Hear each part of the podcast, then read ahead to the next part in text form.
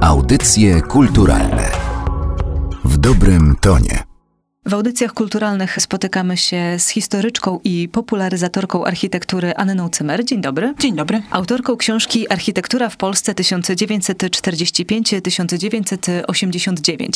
Jak czytam na okładce z tyłu, to prawdopodobnie pierwsza książka, która w sposób systematyczny porządkuje wiedzę o dziedzictwie architektonicznym tej epoki. I wydaje mi się, że jest to dziedzictwo chyba najtrudniejsze, jeżeli chodzi o rozmowę na temat tej architektury, bo przeważają dylematy, czy burzyć, czy zostawiać, e, niż autentyczne zastanawianie się nad tym, jaka ta architektura była. To pewnie pokłosie dziejów historyczno-politycznych naszego kraju. Oczywiście tak. Y, to jest architektura, która ma ten problem, że ten kontekst polityczny jest w niej szczególnie silny i myślę, że ciągle mamy kłopot, żeby to rozdzielić. Minęło pewnie za mało czasu, żeby być może już taki mieć pełny dystans do tego i móc patrzeć na te budynki jak na budynki, a nie jak na wytwór pewnego systemu politycznego, który jest do dzisiaj pewnie słusznie negatywnie odbierany. Tak, rzeczywiście no, mamy kłopot z tą architekturą. Co prawda to już od iluś lat toczy się ta dyskusja i wydaje mi się, że ona zaczyna przybierać już taki coraz lepszy obrót z takim coraz większym szacunkiem do samej architektury, ale takiego ujęcia stricte historycznego całej tej epoki rzeczywiście do tej pory nie było i mam nadzieję, że ta książka też jest jakimś takim trochę wspomożeniem tej dyskusji, naszkicowaniem pewnego kontekstu, na bazie którego tę dyskusję, tę debatę na temat tych obiektów, tego dziedzictwa po prostu możemy dalej toczyć. Wydaje mi się też, że w takim powszechnym odbiorze architektura PRL-u jest jedną całością, że nie dostrzegamy tych różnic,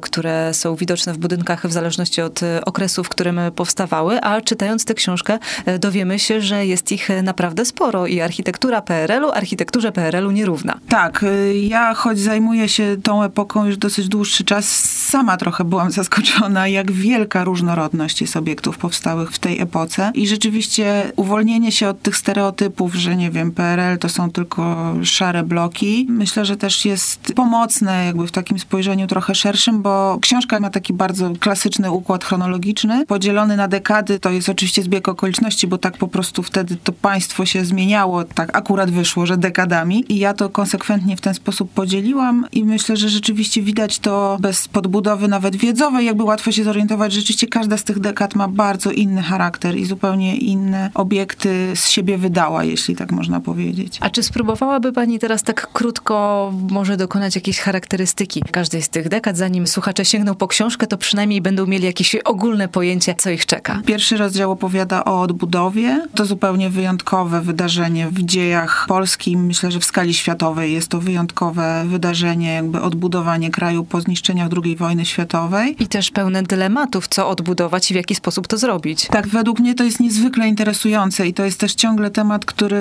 moim zdaniem wart jest dalszych badań i dalszego opowiadania o tym, bo ciągle wydaje mi się mało o tym wiemy, jak niezwykle było to trudne dla tych twórców wtedy działających, czy dla polityków, czy dla architektów, czy dla mieszkańców miast. Bardzo ciekawy okres. Ja tutaj najwięcej uwagi poświęcam odbudowie Warszawy oczywiście, no bo to było największe tego typu przedsięwzięcie, takie też najważniejsze propagandowo czy politycznie. Jesteśmy bardzo dumni z odbudowy warszawskich zabytków i Starego Miasta. To nie było wtedy takie oczywiste, że wszystko zostanie odbudowane. W książce potem wraca kilka razy jeszcze ten wątek, ponieważ nawet samo nastawienie takie ideologiczne, jeśli tak można powiedzieć, do odbudowywania zabytków, których przecież nie wszystkie zostały odbudowane od razu tuż po wojnie, jakby ono się zmieniało w czasie. Pod koniec lat 50. już zupełnie inaczej patrzono na odbudowę zabytków niż patrzono na to, nie wiem, w 46 roku. Więc to, tak jak mówię, dla mnie to jest bardzo ciekawy temat i wydaje mi się, że staje się znowu aktualny, bo dzisiaj znowu toczymy dyskusję o odbudowywaniu rozmaitych obiektów z przeszłości i wydaje mi się, że ten kontekst też fajnie poznać, że tak naprawdę od 45 roku gdzieś po trochu ciągle o tym dyskutujemy i ciągle nie mamy pewności, które z tych rozwiązań jest dobre, które złe. Po odbudowie kolejny rozdział ja wychwyciłam taki moment, wydaje mi się, że on jest wart uwagi, taki krótki moment jeszcze przed wprowadzeniem socrealizmu, kiedy wrócił taki przedwojenny modernizm do polskiej architektury. Ci architekci architekci przecież pracowali po wojnie, ci sami, którzy pracowali przed wojną, wykształceni przed wojną, ukształtowani przez tą wielką ideę modernistyczną. I tych obiektów też trochę powstało pod koniec lat 40. To taki krótki epizod.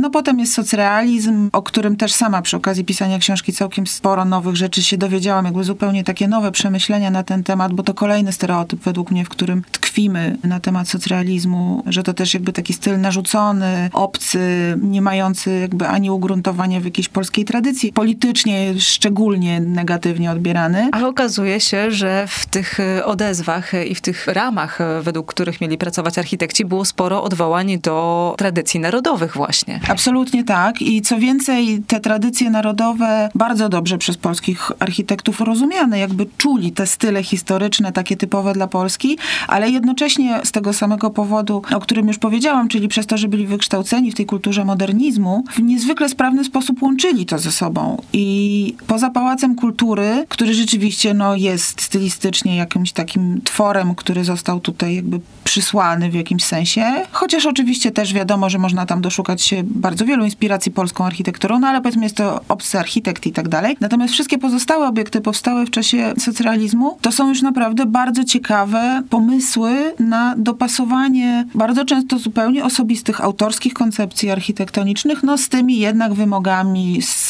systemu, który tam pilnował, nadzorował to, żeby to tam było wszystko zgodne z doktryną, ale właśnie jest moim zdaniem ten okres szczególnie ciekawym dowodem na kreatywność polskich architektów, którzy potrafili lawirować w tych narzuconych normach tak, że część tych obiektów, tych realizacji z tamtego czasu jest y, po prostu bardzo ciekawa. To są po prostu dobre budynki. I także jakościowo bardzo dobre budynki, co wydaje mi się, że widzimy do dzisiaj, bo one w odróżnieniu od późniejszych tworów PRL-u, one się bardzo dobrze starzeją. To jest właśnie dowód na tą niezwykłą różnorodność i kolejny ten przeskok między socrealizmem a tą architekturą po odwilży, kiedy znowu nastąpił taki krótki moment, kiedy jeszcze było trochę pieniędzy na budowanie ciekawych rzeczy, a jednocześnie uwolnieni zostali architekci od tej narzuconej stylistyki socrealistycznej.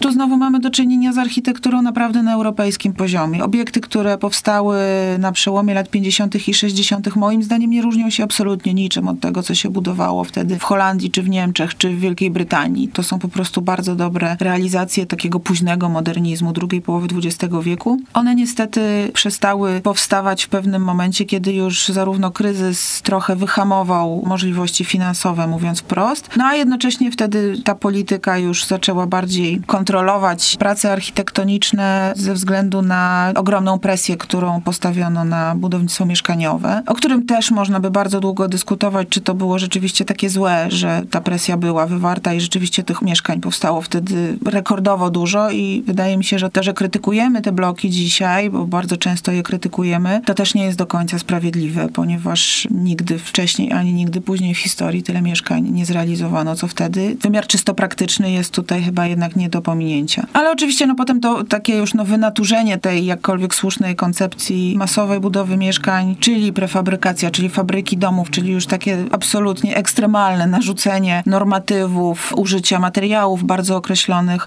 no to rzeczywiście wtedy być może już jeśli chodzi o stylistykę, czy komfort, czy jakość tego budownictwa, tutaj już można to trochę krytykować. Tam już też e, mniej mieli do powiedzenia architekci, którzy starali się wyciągnąć wszystko, co się dało z tego, co musieli zaprojektować. Tak, to jest właśnie ten moment y, już tam powiedzmy w latach 70., kiedy tak naprawdę być może powinno się bardziej mówić o budownictwie niż o architekturze.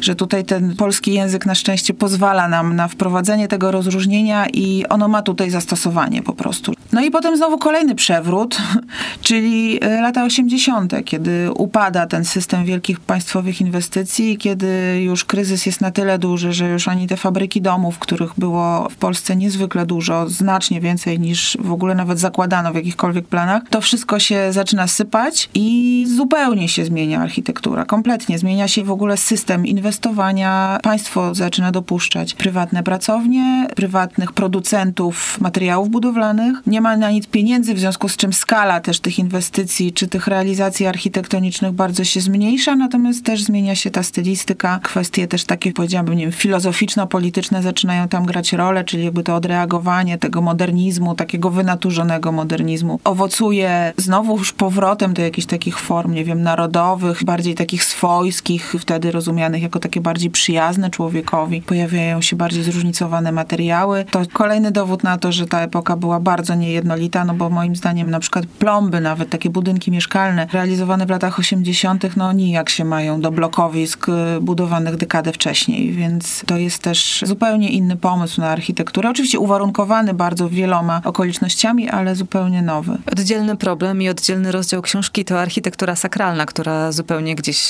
obok tej państwowej funkcjonowała. Przeglądając zdjęcia, czytając książkę, dowiadujemy się, że nie wszystkie kościoły muszą wyglądać jak kury, jak chciałaby pewna żartobliwa strona w internecie. To, że takich różnych stron w internecie na temat architektury sakralnej jest sporo, to właśnie najlepiej też świadczy o tym, jak z jednej strony nie umiemy sobie poradzić z tą architekturą, a z drugiej strony no jest ona rzeczywiście kompletnie odklejona od tego, co byśmy uznawali za tą architekturę PRL-u. Ja od samego początku, od kiedy w ogóle zaczęłam myśleć o tej książce, to od razu wiedziałam, że architektura sakralna będzie zupełnie osobnym rozdziałem, ponieważ to w żaden sposób nie dałoby się wpisać w tę nawet chronologiczną narrację tych kolejnych dekad, bo zupełnie innymi regułami rządziła się ta architektura, zupełnie inne było jej finansowanie, zdobywanie pozwoleń na budowę i też zupełnie były inne regulacje, które wpływały na pracę architektów. Oni mogli sobie przy okazji architektury sakralnej pozwolić na wiele więcej, a jednocześnie, jako że nie było pieniędzy na te inwestycje, były one zawsze pod takim znakiem zapytania, a być może jednak cofną pozwolenie na budowę, więc nawet nie dokończymy tego kościoła. One były budowane przez, nie wiem, dziesiątki lat.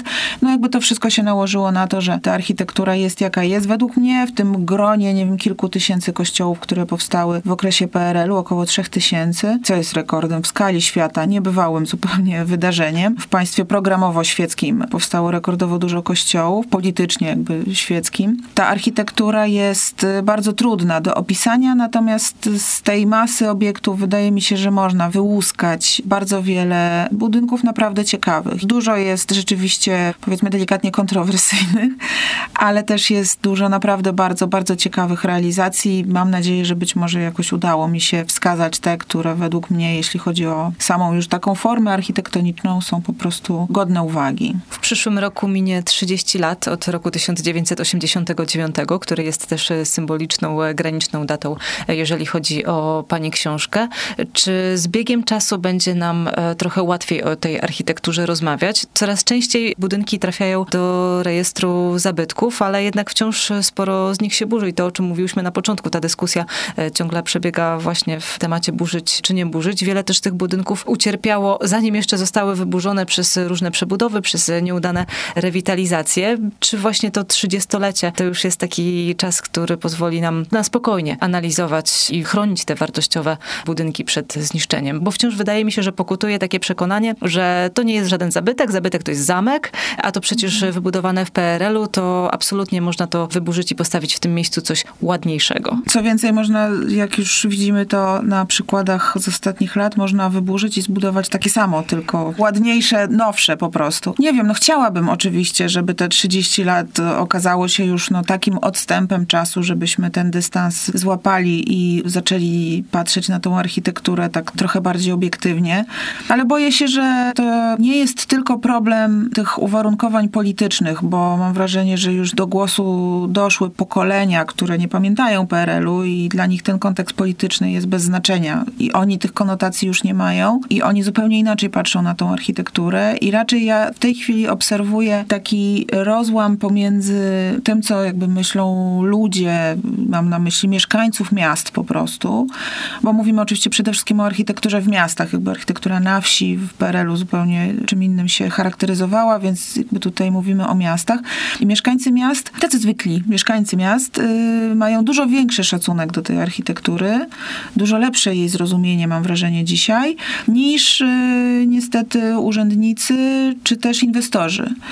I tutaj ja w tym widzę tak naprawdę największy problem, że te obiekty giną coraz rzadziej z powodu niechęci, nazwijmy tak w skrócie politycznej, a coraz bardziej jakby ze względów po prostu takich, no nie wiem, tabelki w Excelu. Po prostu wchodzi inwestor i on chce postawić coś, co będzie większe, więc przyniesie większy dochód. Zresztą oczywiście można by to rozciągnąć w ogóle na zarządzanie miastem, bo tak naprawdę ten sam problem, dokładnie ten sam problem zaczyna już dotykać architektury wbudowanej w latach 90 już zaczyna się wyburzać. Obiekty wzniesione w latach 90., żeby je zastępować nowszymi, ładniejszymi, a przede wszystkim większymi obiektami. I stąd jakby wydaje mi się, że tutaj rodzi się właśnie ta kwestia tego rejestru zabytków, ponieważ nie do końca konieczne by było wpisywanie tych obiektów do rejestru zabytków. To rzeczywiście za każdym razem pewnie to jest kontrowersyjna decyzja. Natomiast to jest bardzo często jedyny sposób, żeby te obiekty ochronić, bo zakusy jakby na to, żeby je zlikwidować i zastąpić czymś większym są ogromne, bez względu na to, czy obiekt y, ten perelowski jest obiektywnie ładny, brzydki, stary, zniszczony, czy w dobrym stanie.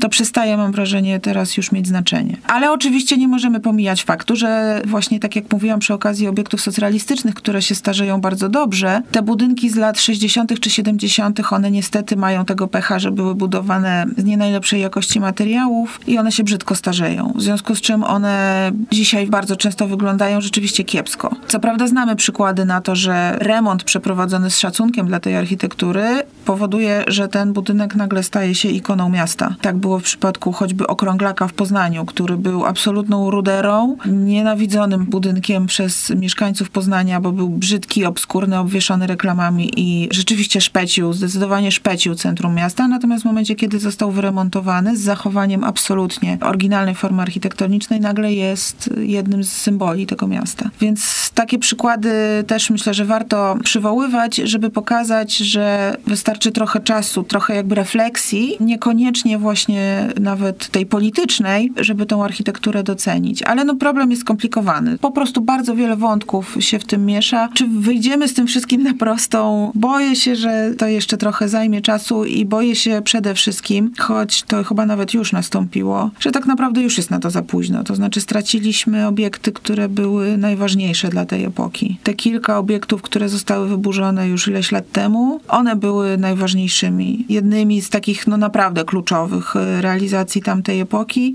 no i ich już nie ma, więc jakby teraz ratujemy co się da i za chwilę będziemy martwić się, że straciliśmy te obiekty z lat 90., ponieważ to też jest epoka, która posiadała swój charakter, która też już jest epoką zamkniętą, minioną, już nie buduje się tak, jak się budowało w latach 90. W kulturze to już jest retro, lata 90. Otóż to, otóż to. I to już jest e, epoka historyczna i relikty tej epoki historycznej teraz zaczynamy tracić również. To się będzie toczyło dalej i może właśnie takie rozmowy, jak teraz prowadzimy, być może przysłużą się temu, żeby tak na moment może się zatrzymać, zastanowić i złapać tą refleksję, czy na pewno warto wszystkiego tego się pozbywać, ponieważ jest to naprawdę pamiątka pewnych czasów, których no, jeszcze ciągle wielu z nas żyło. Poza tym jest to po prostu epoka historyczna i jakby z każdej epoki warto zachować pewne relikty, żeby móc je kolejnym pokoleniom opowiadać. Z zamkami też były problemy, bo były one przebudowywane przecież zgodnie z aktualnymi modami, te wszystkie pałace i dworki i później mamy klops. Nie wiadomo, do której epoki tak naprawdę taki budynek zaliczać, a co by było, gdyby właściciele je wyburzali i na ich miejsce stawiali coś zupełnie nowego. Tak też było. Bardzo często pisząc o jakichś obiektach zabytkowych, prześledzenie historii takiego obiektu obiektu kończy się tym, że okazuje się, że ten obiekt jest jednym z sześciu wcześniejszych y, rozbieranych i budowanych na nowo. Tak samo było, nie wiem, w dwudziestoleciu międzywojennym burzono secesyjne kamienice, ponieważ uważano, że one są w ogóle nieciekawe i że są już przestarzałe, a jednocześnie nie na tyle stare i cenne, żeby je zachować. Z drugiej strony patrząc, być może jest to po prostu naturalny proces wymiany tej tkanki miejskiej na potrzeby nowych epok. No ale... Pytanie o skalę pozostaje. Tak, warto by stworzyć jakiś katalog obiektów, które po prostu warto zachować.